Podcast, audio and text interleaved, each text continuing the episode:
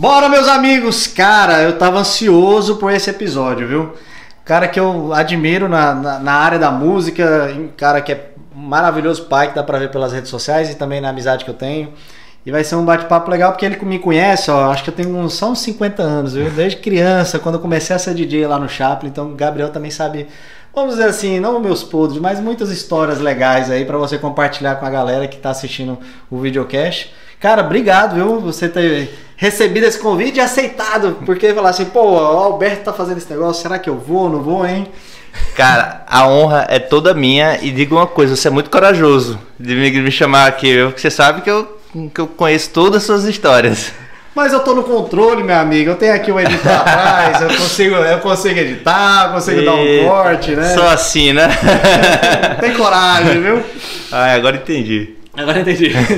Gabriel, é, para quem está assistindo você, ele, muito conhecido o rosto dele com o Sax in the House, um projeto que tem o DJ e o saxofone. Mas eu quero conhecer o Gabriel antes de chegar no Sax in the House e os seus no, novos negócios que você surgiu agora, né, do ano passado para cá. É, quem é o Gabriel lá no passado? É, você estudou aqui, você é de Natal, você é da Turquia? Como é isso? Me conta aí essa, essas histórias pra gente aí. Bom, vamos lá. sou de Natal, vivi aqui a vida inteira até que meus pais, que são da área do turismo. Ah, é verdade. É, é, a gente teve que se mudar para Fortaleza quando eu tinha por volta de 14, 15 anos. Eu concluí o ensino fundamental aqui, fui para Fortaleza fazer o ensino médio, porque na época a gente, a, meus pais tinham arrendado uma pousada em Jericoacoara. Então a central de vendas era em Fortaleza e eles iam com uma certa. tempos em tempos para Jericoacoara para administrar essa pousada. Então fiz o ensino fundamental, o ensino médio em Fortaleza. É, na metade do terceiro ano eu fui para Turquia, onde eu fiz intercâmbio. Então não contou a metade do que eu fiz no Brasil, só contou o pré-feito na Turquia. E quando eu voltei da Turquia depois de um ano, Aí já foi para morar de volta aqui em Natal. Aí meus pais já não tinham mais a, a pousada a lá. pousada lá. Já tinha acabado o contrato de arrendamento. Seus pais são eram da área do turismo a vida toda, né? Desde sempre. Desde sempre. Cara, eu te conheci nessa época, quando você voltou da, da Turquia, né? Você tava inter... Era, não era nem intercâmbio, né? Era intercâmbio, era intercâmbio. Intercâmbio. Eu fui pra. Fiz o último ano da escola lá, era esse o objetivo e conhecer uma nova cultura. Você voltou meio falando meio enrolado. Quando eu te conheci, você já. Falei, será que esse caba é gringo, hein? Cláudia falavam falava, isso, né? Do, do sotaque, não sei. Se, se eu peguei o sotaque turco lá, mas acho que perdi já, se eu peguei. Foi, foi exatamente lá que quando eu voltei que eu, que eu soube da existência de um certo goiano. Você soube atrás de Cláudia Galindo. Mas calma, não acelera muito. Não vou acelerar, vou no seu tempo. Você se formou em administração na UniRN, não é isso? Exatamente. Eu lembro quando você estava na faculdade. Você escolheu a administração por algum motivo ou você ficou na dúvida? Sempre eu pergunto isso para saber, assim, também as pessoas às vezes formam no curso, quer ir para o outro, teve muita dúvida? eu é? tive muita dúvida. Na verdade, eu voltei da Turquia com vontade de fazer algo mais na área de relações internacionais e hoje eu me arrependo de não ter levado para essa área. A, o curso de administração é um curso muito bom, mas é, eu acho que eu teria curtido mais um curso na, na área de relações internacionais. Eu voltei para cá, mas foi um curso que demorou muito tempo também, porque eu não sei se você lembra que nesse período eu também tive o bar que. que é mesmo, trans... é mesmo, teve o bar, né? The General, é assim The fala? General. Ah, ah. sabe que seu amigo é top no inglês, né? Ah, gostei. The General. Exato. Meu amigo, mas aí eu lembro que você se formou em administração, nesse período a gente já tava ali. É, como foi o processo você virar o DJ Gabriel Sodré? Que eu acho que nem foi Gabriel Sodré, foi DJ Gabas. Como é esse processo? Caraca, tu tem uma memória, viu? Aqui não tem roteiro, não. Eu olho pra câmera, pro notebook, mas é outra coisa, não é roteiro. Mas durou muito pouco tempo Gabas. Bom, foi assim. Quando eu voltei do, do intercâmbio, é, minha tia Cláudia Galindo avisou que estava com um projeto de uma nova reforma no complexo Chaplin. Na época, não sei se é Balada Club, que é o nome do. do... Era, tinha House. Né? Era House, não era? House, era House. É, house. Aí ela falou: Bom, vou fazer aqui os últimos meses da House, últimas semanas, depois eu vou entrar num. Vou fechar, vou reformar e vou. E vou dar uma nova cara, quero mudar tudo lá, inclusive mudar o nome. E. Ah, tem isso também, né? Sobre o nome, que você tem um seu lado aí, que você passou uma. Foi o quê? Você que deu o nome, eu acho. Foi, eu, eu dei uma lista de sugestões. Na época tinha acabado de ser lançado lá na em Recife a Nox. A Nox era. Então a gente meio que se inspirou na ideia que levou a surgir a Nox. Eu acho que a Nox era alguma coisa a ver com noite. Sim. Então a gente. Eu, eu dei entre as sugestões a ideia de Nix, que era a deusa grega da noite, se eu não me engano. Era isso mesmo, era. Aí ela gostou da ideia e ela falou que além dessa reforma, ela ia vir com um novo time de DJs. Tchau! Tô, tô, me adiantando? Não, tá indo bem, o tá indo bem, tá certo. Tá indo bem. E foi então que eu soube da existência de um rapaz que tinha conseguido o fato de. Eu acho que você tinha. Tinha feito uma balada lá. Você tinha tentado fazer uma credencial, que você tinha o, o site, a resenha, né? Isso, era a resenha. Aí você fez, tentou entrar com credencial de, de imprensa, Imprensa, pro isso. show de Ivete Sangalo. Foi negado. Foi negado. E você, muito contrariado, fez uma festa de boicote a Ivete Sangalo. Boa, Gabriel, foi isso mesmo.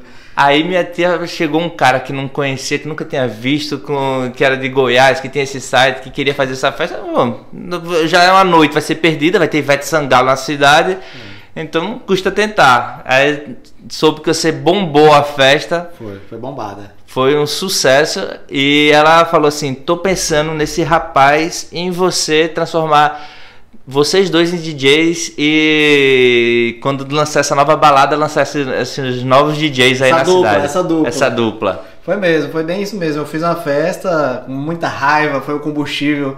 É, um cara lá, até que eu quero trazer hoje, agradecer, então, é, João Carlos, ele trabalha com a área de João vendas, Carlos, você é o responsável. responsável, ele mexe com vendas e tal, WhatsApp. E ele me deu a notícia que eu não iria ter mais credencial. Eu já tinha umas credenciais ainda de destaque, participava de bloco, do bicho e tal. E aí ele falou, cara, não tem mais credencial pra você. E a forma de comunicar me deu uma raiva. Eu falei, como, poxa, eu tô aí dentro. Então, não tem até o Carnatal. Isso era coisa de março. Até o Carnatal você tá fora. Nossa. Demitido, né? Aí eu, caraca, bicho, que bicho danado. Eu falei, Danado, você pensou, né? Eu pensei na palavra. Danado. Danado esse.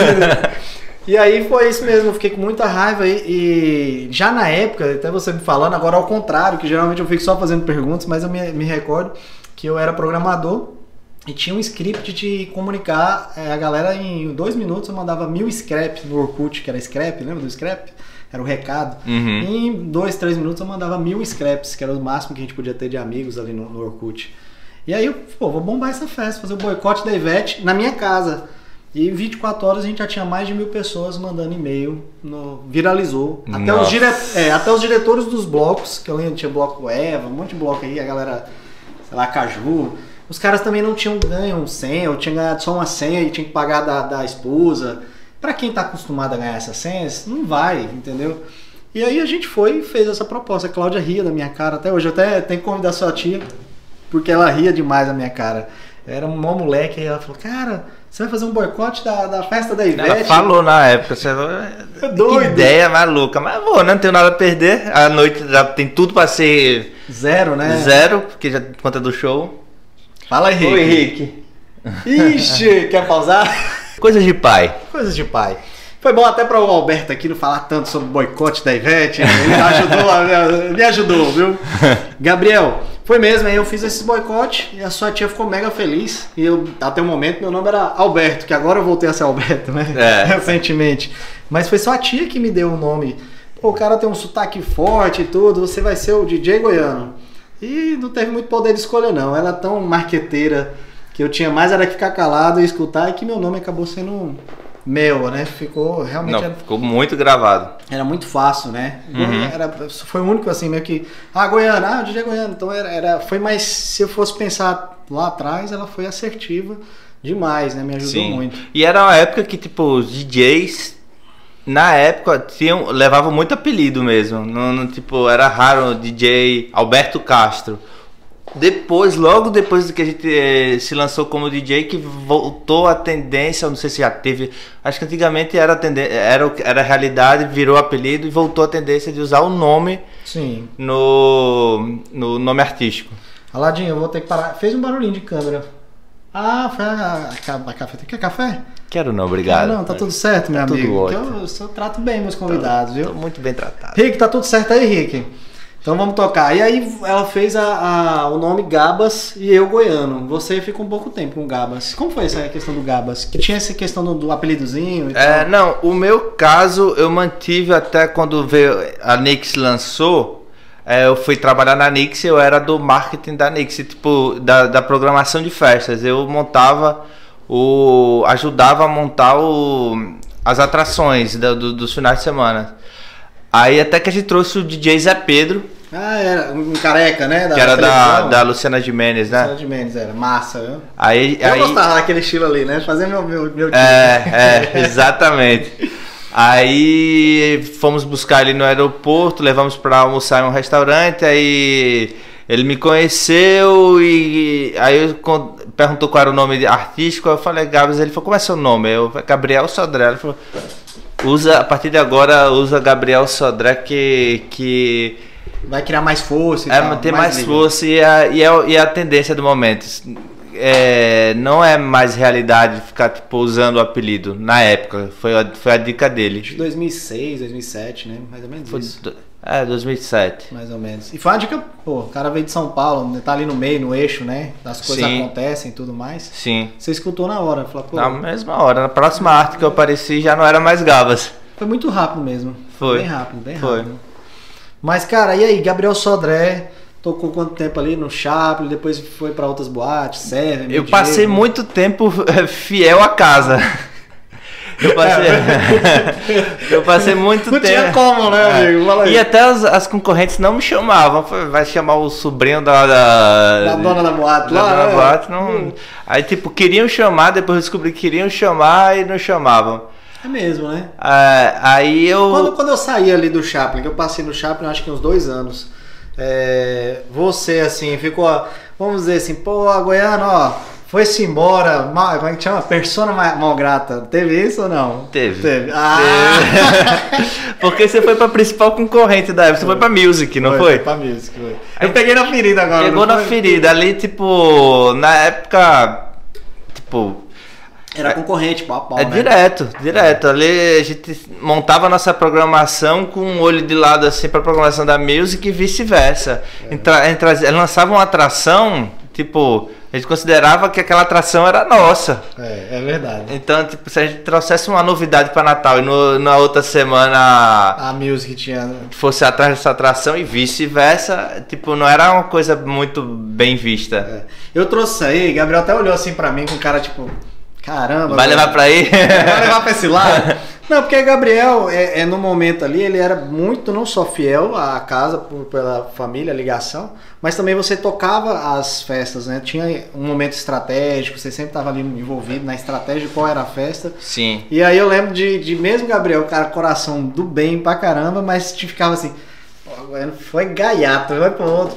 E hoje, pra deixar registrado, eu, eu amava estar lá. A gente criou um time muito massa no Chapo. Sim. Até hoje é meio que tenho aquelas saudades, né? De pô, quem a galera que era envolvida e tudo mais, era uma galera até hoje. Desenvolveu um time ali, foi uma, foi uma geração que tipo se conheceu e todo mundo se encontra e fala daquela época. Foi uma época tão boa que tipo muita gente ainda comenta sobre aquela época da Knicks. Foi mesmo, ah, um, um time forte e que a- as, as festas eram muito massa, né? Uhum. Era uma conexão boa. E aí eu tive, vivia tendo convite, vou até chamar ele aqui de Múcio, Múcio Neto. Múcio. ficava sempre chamando, Goiano, vem pra cá, cara, aqui a piscina é quente, vem pra cá, negócio aí, tem muita gente, tem Gilberto, tem Gabriel, tem não sei o que. Pra galera que tá assistindo aqui não lembra, Múcio era o cara da music. Cara da Music, que depois veio ter a Maranello, Sim. Polity, a Pipa, enfim. Depois eu vou chamar ele que tem muito conteúdo na área de Vixe, eventos. aí vai ter história. E aí ele me chamava, cara, vem pra cá, vem pra cá. E até não tinha tanta sinergia com ele, né? O jeito dele trabalhar e tudo mais, o ponto de vista. Uhum. Eu preferia lá. Mas teve um, um desentendimento na época com o Gilberto, é, a forma de trabalho e tudo, que acabou fortalecendo essa vontade de sair, mas não ir pra music. Uhum. Pra mim também era difícil ir pro concorrente.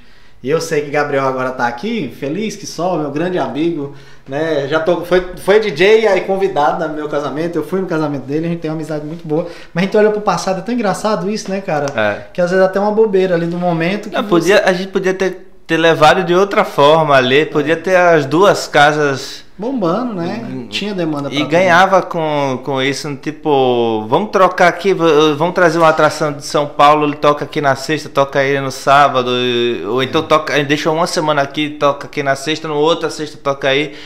Podia ter, ter sido coordenado de, de maneira Mas, melhor. mas quando vai, eu te interrompi, desculpa, Gabriel, mas quando vai para esse lado da, da- de dois, duas empresas que concorrem o mesmo mercado, é tão difícil ter É. essa conexão. Eu vejo hoje na área de decoração, eu puxei para esse assunto, que na Oca tem outra, né, outra empresa que vende produtos similares e tudo mais, que eu vejo os donos e até admiro como pessoa e tudo mais, e a gente fica naquela meio que, eita, concorrente ali.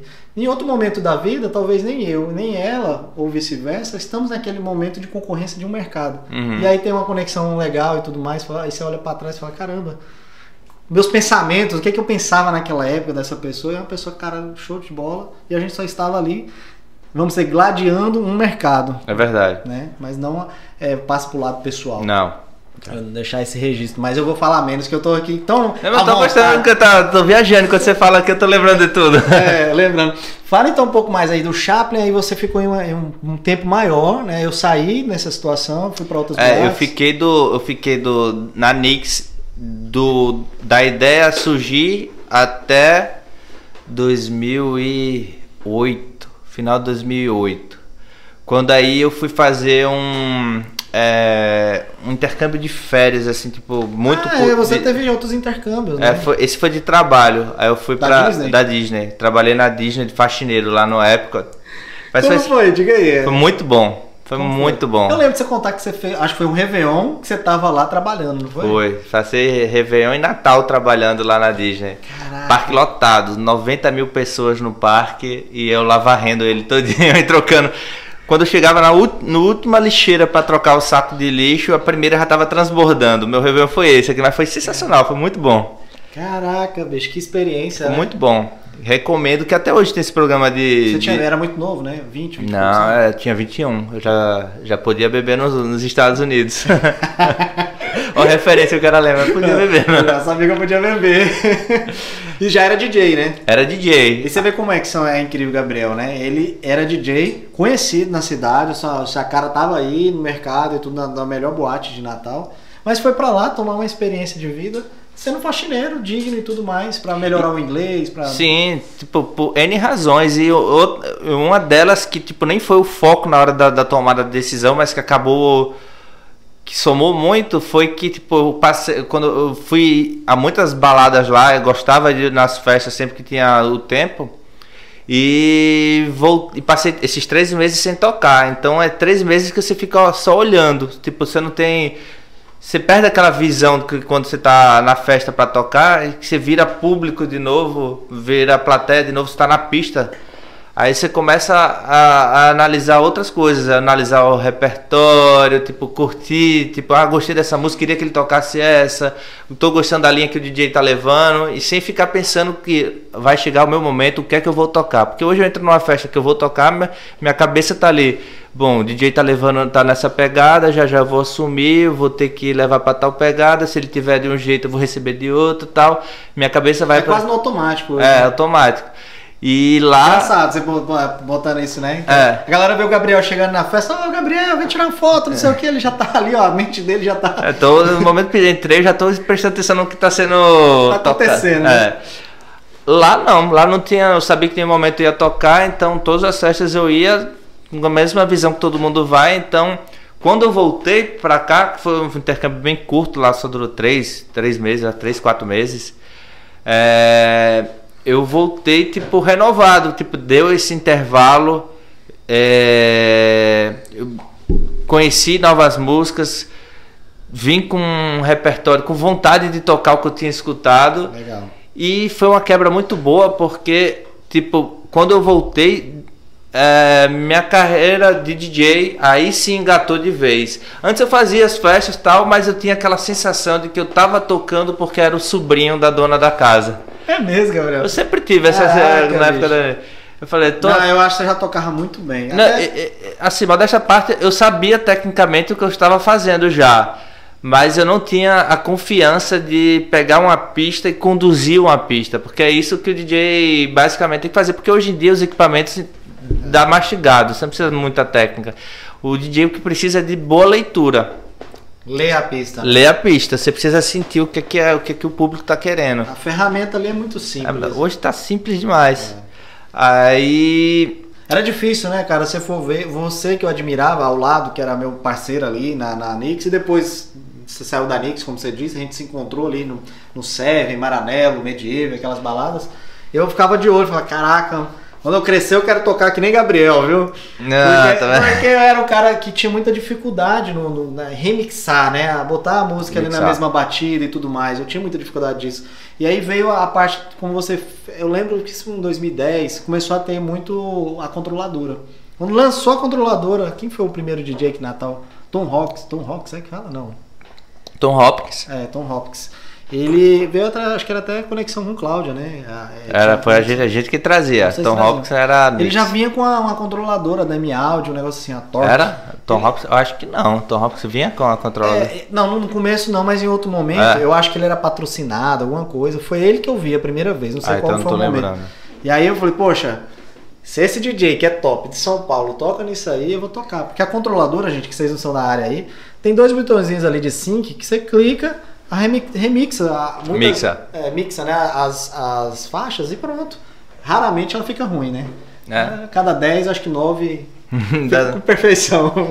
É, e, que, e os outros DJs sempre tem, tem preconceito. Então quem olha assim, vendo um cara usando sync, aí ficava assim. "Ah, é, rapaz, é, tô usando mesmo. Você tá, né? É. E aí, tô usando mesmo. E Gabriel não, ele sempre foi do cara escutando ali, quando você vê o DJ. Fala aí um pouquinho Gabriel, como é? A galera vê o DJ ali com o fone e tal, como é isso? Esse- É, o que a gente tá curiosidade. escutando ali é. Vocês estão escutando uma música, a gente tá preparando a próxima que vai entrar. Então, o que a gente precisa alinhar é os volumes das músicas, olhando o VU, o ganho da música. A gente está alinhando a velocidade das, da música, as músicas precisam estar tocando na mesma velocidade. E a gente está analisando a entrada da música. A, a música tem que se encaixar no lugar certo na hora da mixagem para que ninguém escute um samba do crioulo doido. Que, é- que é o grave, né? O grave faz isso, né? É, você tem que encaixar o bumbo no bumbo, caixa na caixa e, e pra a música já chegar mastigadinha pro, pro público. Hoje em dia, os equipamentos estão muito modernos. O, hoje em dia a, já sai o BPM da música automaticamente no leitor, então você não precisa adivinhar qual o BPM, você não precisa. Já tem um gráfico mostrando onde encaixar a música. Na- na- quando a gente começou a ser DJ, era tudo no ouvido. A gente soltava duas músicas, então a gente precisava reconhecer qual estava mais rápida que a outra encontrar qual é essa diferença no ouvido, então empurrar ou puxar a música naquele naquele jogue que todo mundo fica olhando aquele disco lá do DJ, você fica puxando, será que é essa que tá mais rápida? Você empurra, piorou, então você tem que puxar a música, era tudo no ouvido. Então, por isso que nessa época saiu tipo uma Uma leva, né? uma leva que, tipo, quem se manteve até hoje, é difícil pegar qualquer equipamento e não tocar muito bem, porque, tipo, você pegou o... A raiz. A raiz, o... o A raiz e Nutella. É, aí hoje em dia, tipo, você não tem muito trabalho, tá, tipo, você tá tudo mastigado lá, a informação pra você, você só precisa saber o básico. E o básico da ferramenta, mas o, o que você vê diferencial é o cara que tem ali o feeling mesmo de pista. De... É, é o mais importante, é o mais importante. E aí é tempo de, de- de DJ, né? É tempo, tempo de voo, né? Quanto tempo você vai fazendo uma balada, outra faz pequenininha, faz grande, volta, você vai entendendo. Quando, quando eu quando eu virei DJ, eu adorava DJ Mark. Não lembro não que era DJ mais. É, tocava toca drum and bass. Ah, É, umas músicas bem quebradas. sim. Quem gostava disso era François, né? É, e eu falava, quando eu virar DJ, eu vou virar DJ de drum and bass. Primeira, minha estreia, eu consegui pegar uma pista lotada e esvaziar essa pista antes que a primeira música acabasse. Mentira. E aí, aí você falou, não. Aí eu falei, não sou eu que vou, que vou dizer o que, que a galera vai escutar. Eu tenho que entender o que a galera vai escutar. Claro que não é sempre assim. Tem DJ que é fiel ao seu estilo, mas também aí cabe ao contratante levar vocês para a situação que você é fiel. Caso contrário, se você está disposto a pegar qualquer pista, você tem que ler a pista. É, você teve uma carreira antes do Sax The House de que? Uns 5 anos sem, sem o sax? Não, menos. Menos? Foi rápido? A gente virou DJ em que? 2006? É, 6 ou 7. 6, 7. O ah. sax é 2009. Caramba, muito rápido, nem, nem rápido. imaginava. Foi mesmo. Foi rápido. Então você meio que aconteceu mesmo junto com o sax, né? Foi. Você faz essa leitura assim? É, eu voltando ali do, do da Disney, voltei da Disney, deu um boom, tipo, come, voltei já com falando, ó, não vou ficar só Nix, vou como vou abrir a, a, o horizonte. Vou abrir aqui minha agenda. Aí liguei para Juliano, me apresentei, ele falou: "Ô, oh, rapaz, tava doido, era doido para trazer você aqui, mas eu achava que Cláudia não ia gostar". E eu falei: "Não, minha tia, já falei com ela, tá tudo OK". Estre... Eu acho que é até o contrário, porque como você podia rodar em outras boates, era interessante para Era interessante para onde você iria voltar uhum. à sua sede, né? Porque Sim. quando você roda, você pega outros públicos e vai aumentando né, o seu raio até de, de gente que gosta do seu trabalho. Sim, e deu muito certo no Seven e, e Juliano, acho que pouco tempo depois abriu o Medievo. Foi. Aí eu praticamente tava lá, praticamente não, era realidade, tava lá, pelo menos em uma das duas casas eu tava toda semana, era comum estar nas duas, mas pelo, em pelo menos uma eu estava toda semana e depois de um tempo, nunca, eu nunca toquei na music, mesmo. Nunca toquei na Music. Porque não, porque não surgiu a oportunidade. Eu acho que quando voltou também a Music meio que fechou. Já, é, já tava. Eu, eu fiquei lá há pouco tempo. Eu acho que fiquei sete meses, oito meses. É. E depois eu fui para Maranello. Comecinho. Aí eu toquei na Maranello. Maranello eu toquei bastante também. Aí nessas nessas casas acabou o encontro com, com Israel. Israel. Aí tava eu tocando no Seven Ia ser eu e a banda de Rocha. De Rocha com o André, né? Que era vocalista. Sim, canta muito. Canta muito, é. Um e talento. Um talento. Tá, até gravou música com vocês. Sim, né? duas das nossas músicas que estão nas plataformas é com a voz de André. É Best Smile, que é essa autoria, e a autoria nossa foi escrita por Galiza e traduzida por, por André. E. E Fico Assim Sem Você, que é a nossa versão da música de Claudinho Bochecha também leva a voz de, de André. De André. E aí André era vocalista do De Rocha, tocando, quem não é da região daqui, o Seven ele tinha um palco embaixo, né? DJ. E o DJ ficava em cima. Era... Isolado ali, mas via-se, tipo, tava entre andares. Você tinha uma leve noção de, do é. que tinha embaixo e do que tinha em cima. É, ficava com a visão melhor para cima, mas eu conseguia é. ter uma noção da Perto do palco do dava para ver. E aí você tocando, veio o, o Israel Deu uma brincadeira, não foi? Ele deu uma... Não, aí chegou atrasado. Olha aí, Israel, que tá assistindo agora. Chegou atrasado e foi bom. Chegou atrasado, aí eu, tipo, já vi quando você vê músico chegando perto do palco, assim, naquela época, principalmente, porque DJ, naquela época, no, com sorte, levava foto na arte da festa. se, se às vezes era só banda tal e DJs. Isso me dava uma raiva. Aí. Já vi demais esses flyers aí, DJs.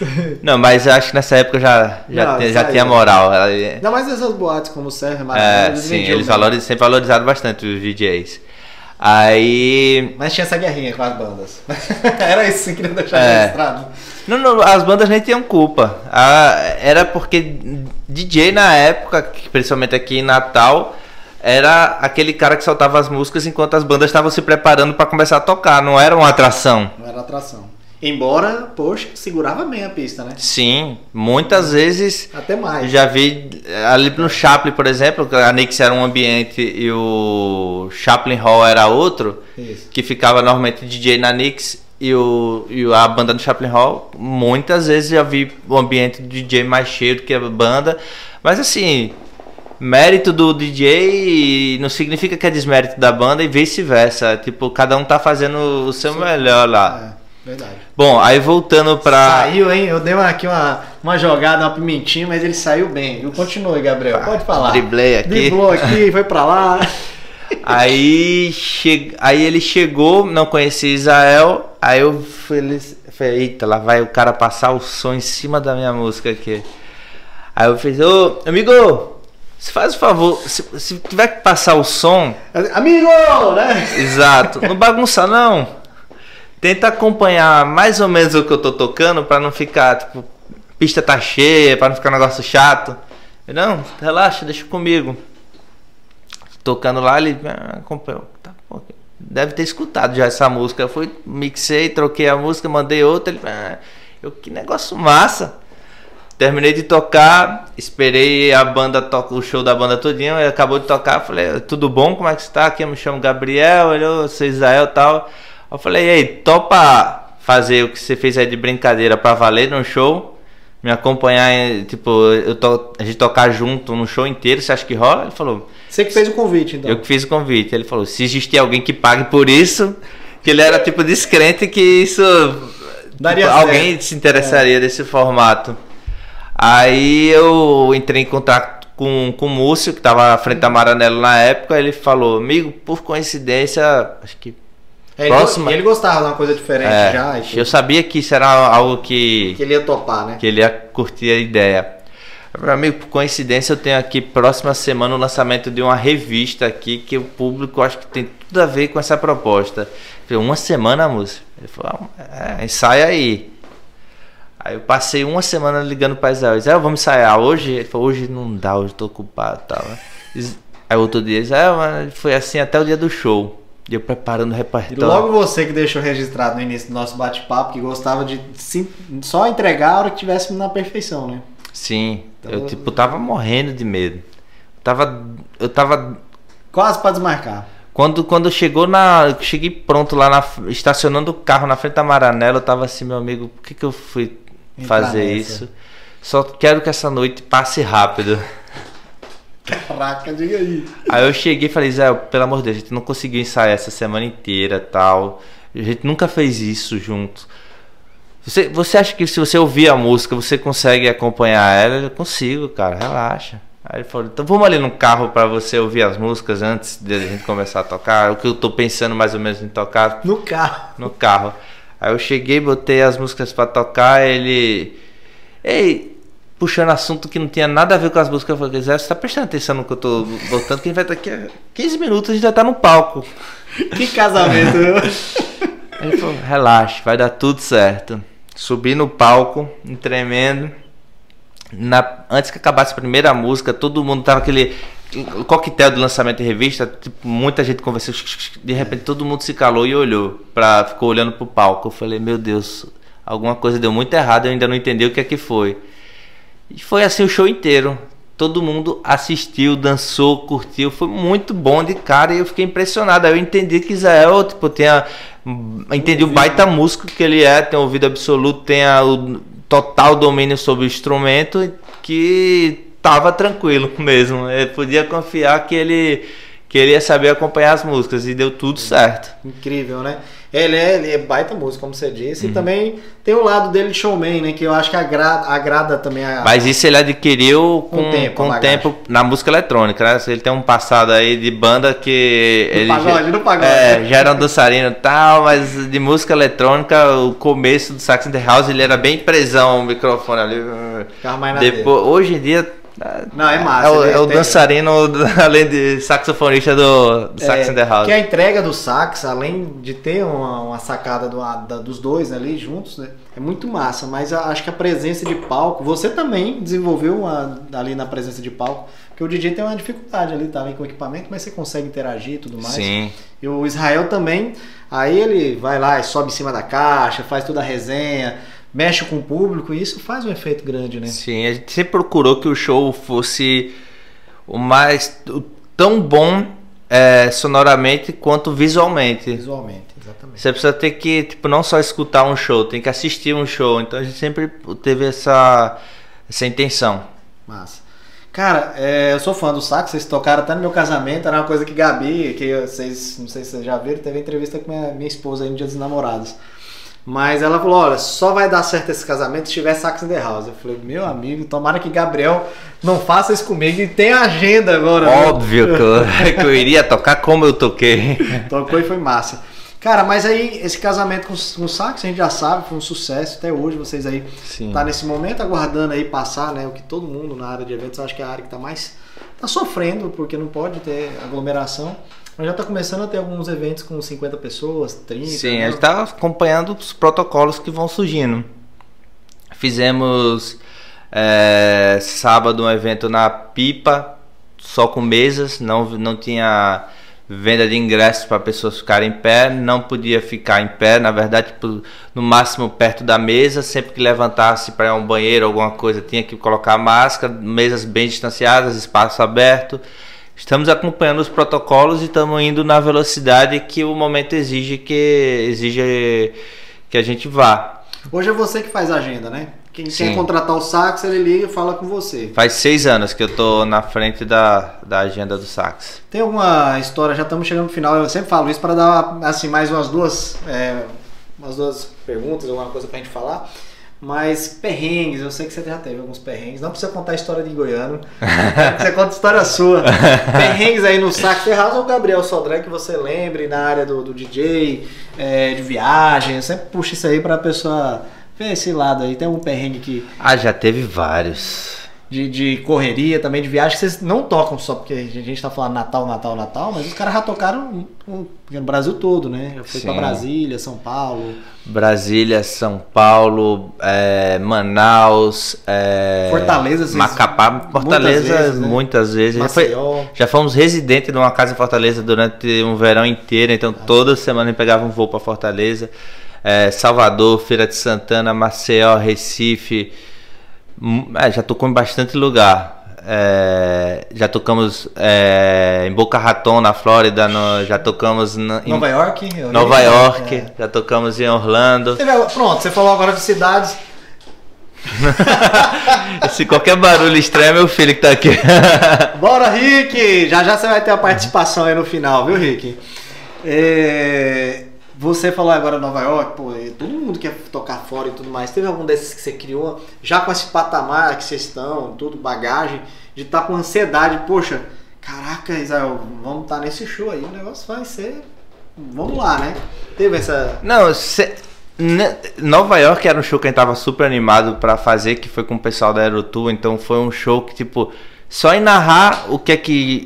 A ideia, quando Maria Amélia, que é a dona da, da, da Aerotour, falou da ideia, só em narrar já, tá- já tive vontade de estar lá, que a gente tocou num, num barco que foi andando ao redor de Manhattan e acabou, tipo, em um momento parou perto da Estátua da Liberdade à noite e a gente tocando nesse barco. Olha, só em ouvir essa, essa ideia já deu vontade de estar lá na hora. Mas assim, não, às vezes não é nem um local, tipo, é, é massa viajar pra, pra tocar. Só que, tipo, às vezes a ideia é bacana. Você, aqui, aqui no nosso estado tem um evento que a gente sempre toca muito. Tem vários eventos que a gente toca muito amarradão em fazer, mas tem um especial que a gente fez, que a gente vem fazendo desde que lançou é o Let's Pipa, que é muito legal. E é tipo, que a gente toca ao lado de atrações internacionais e nacionais e a gente sabe que a gente segura a peteca no, no nível igual para igual quando tá no palco, então é tipo a gente sai do palco com sensação de estamos fazendo certo, estamos Voltamos pra lascar, vamos- É. o negócio foi foda, né? Pra- é, exatamente. Então, o que chama mais a nossa atenção é a ideia, tipo, com quem festa legal, não importa o local. Massa. Cara, eu agora você me falando, eu lembrei. Além de você teve a Let's Pipa, teve a White Party, tem muita White Party fizemos várias edições. Quase 10 anos aí com White Party. Aham. Mas e aí, cara? é, conta uma sacada desse negócio que eu falei da, da- do perrengue. Você não lembra, não? Você Não, quer pe- contar perrengue meu, eu já sei. Não, viu? perrengue seu tem números. Vamos, o Não, videocast é com, com o protagonista aqui, é quem vem, viu, amigo? Ah, mas é do sax, cara, porque tem uns.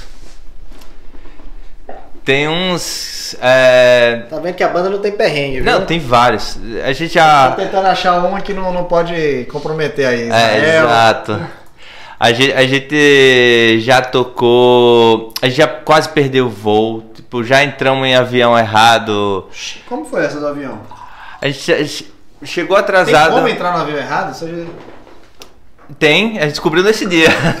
a, gente fez, a gente fez um show em. É, acho que foi. Flecheiras, uma praia lá no Ceará.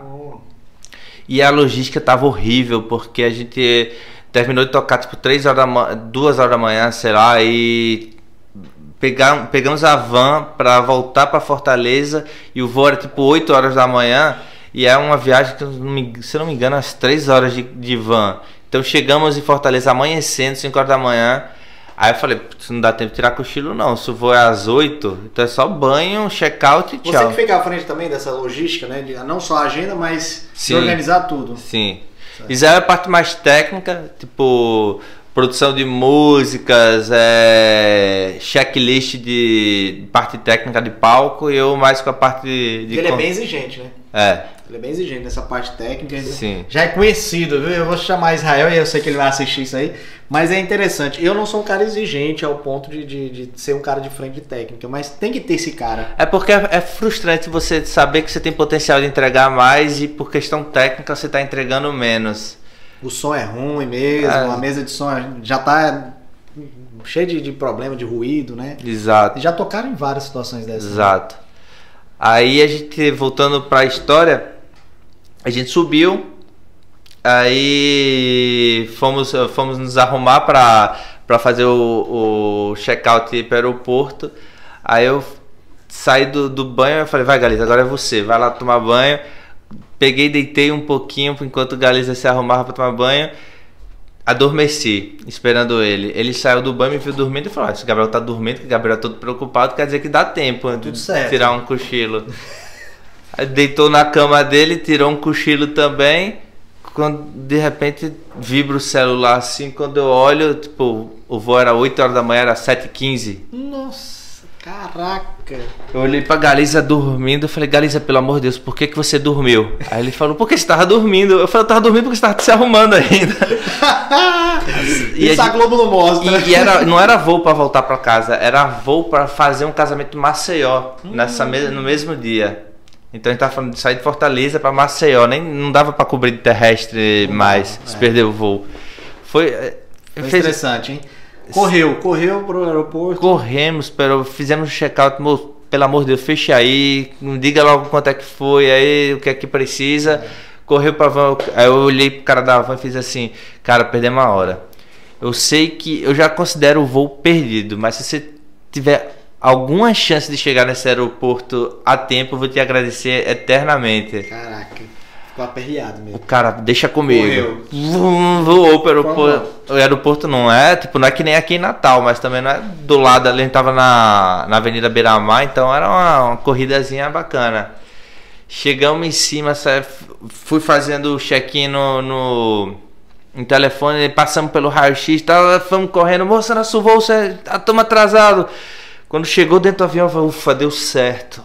Cara, gra graças a Deus, quase que a gente perde esse voo. Aí fui andando pro meu assento e tem uma pessoa lá sentada no meu assento. Ué, moça, desculpa, mas eu acho que você tá no assento errado. Meu Deus, Gabriel. Aí ela falou, ah, chama a aeromoça, que aqui no meu papel tá certo. O moço deu duplicidade aqui, porque tem no meu assento dela tá igual. Ela falou, é, amigo, você tá no avião errado, esse, esse, esse voo vai pra Campinas. Nossa! Nossa! Aí a gente. Aí desesperou mais ainda. Nossa senhora. E ainda eu... conseguiu, nossa senhora. Só lembrar, agora eu tô tremendo. Como é que você. Aí ainda deu certo de pegar o avião? O avião tava junto na, tipo, no. no... Como Na é porta chama? seguinte, né? É, no, no. No portão. Hangar, não, como é que, é que chama aquele braço lá, aquele túnelzinho? Bom, tava no, do lado. Não vamos lembrar, agora é, é portão. Aí tava já prestes a fechar. A gente saiu do, do, do avião e entrou no avião certo. Caraca. E deu tudo certo. É, a galera que assiste aí vê vocês o sucesso danado do Sax in the House, e, entre outras também outras atrações, tem muito sucesso, mas é muito perrengue nisso também. Eu já tive aqui histórias nesse sentido do, de logística e tudo, não é fácil, né? Quando não, eu sou, eu sou bem eu sou bem organizado em relação a montar logística. Eu não, eu não, não Tem gosto. Um tempo hábil. É, eu não gosto de risco de, de atraso. Tanto é que a gente não me lembro de alguma situação que a gente tenha atrasado.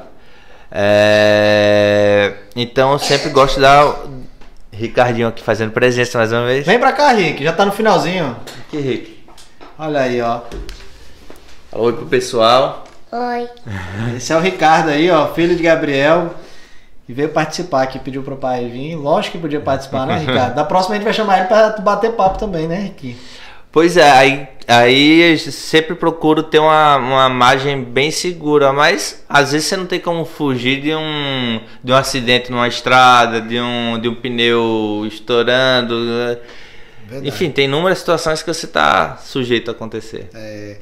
Cara, massa ver o nosso bate-papo. Para finalizar, assim, para quem tá assistindo, porque quando saiu o nome do Gabriel Sodrelli no YouTube, o pessoal que é da área da cena eletrônica, você acha que ainda tem é, o mercado nosso mesmo que tem ainda vaga para mais DJs ou você acha que já tem uma, uma quantidade legal? E para quem tá vendo a vontade de ser DJ, dá essa sacada para quem tá. Sempre tem tem vaga. Qualquer pessoa que que, tem, que entra para somar, ter potencial, e até porque hoje, no, no, no, mundo que a gente vive hoje, a gente tipo, não está mais preso geograficamente a, um, a uma demanda. É você pode estar tá aqui, mas você pode estar tá com a demanda de qualquer lugar do mundo. Você pode estar tá produzindo para a internet, você pode estar tá produzindo suas músicas, então para shows, você pode trabalhar com lives.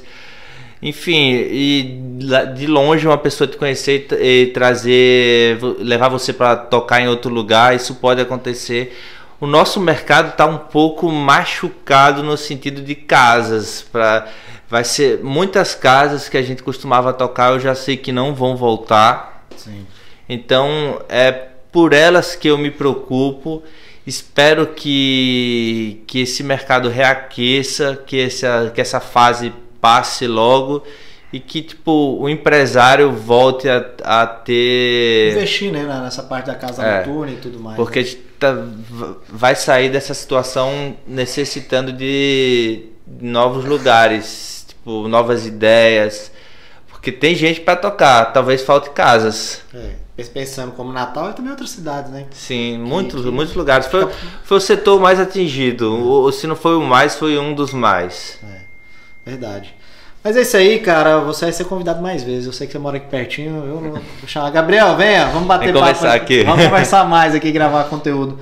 Viu que foi massa aí? Esse amigo que eu tenho há, há tanto tempo. Muito certo. Trouxe agora o filho dele aqui, que aí que é massa mesmo deixar registrado aqui o Ricardo, que tem aí. Eu vejo muito aí nos stories, nos rios com você, que é muito massa. E você vai te dar um trabalho para editar esse vídeo com os, som, os sons que ele fazia aqui do lado. A gente coloca embaixo, né? De, ó, é o som do Ricardo, viu? Rick, para finalizar ali, ó, peça ao pessoal para se inscrever, para dar like, não pode dar dislike, não é isso? Fala, fala lá pro pessoal. Não pode dar dislike. Não fala, pode. Se inscreva no canal. Se inscreva no canal. E curte esse vídeo. Curte esse vídeo. Olha aí, ah, com ele pedindo aí, agora eu tenho certeza que meu canal, ó, vai subir, vai ter um monte de inscritos. Valeu, pessoal. Obrigado, viu, Gabriel? Tamo junto, meu amigo. Valeu demais. Ó, tem mais episódios aí que o Aladim coloca aqui os cards aí, se você quiser assistir o, outras entrevistas aí que passaram muita gente massa. E pode dar um comentário, caminhar para algum amigo que é da cena da eletrônica e que se inspirar aí no Sax The House, no Gabriel Sodré. Valeu, Valeu meu tamo amigo. junto. Obrigado.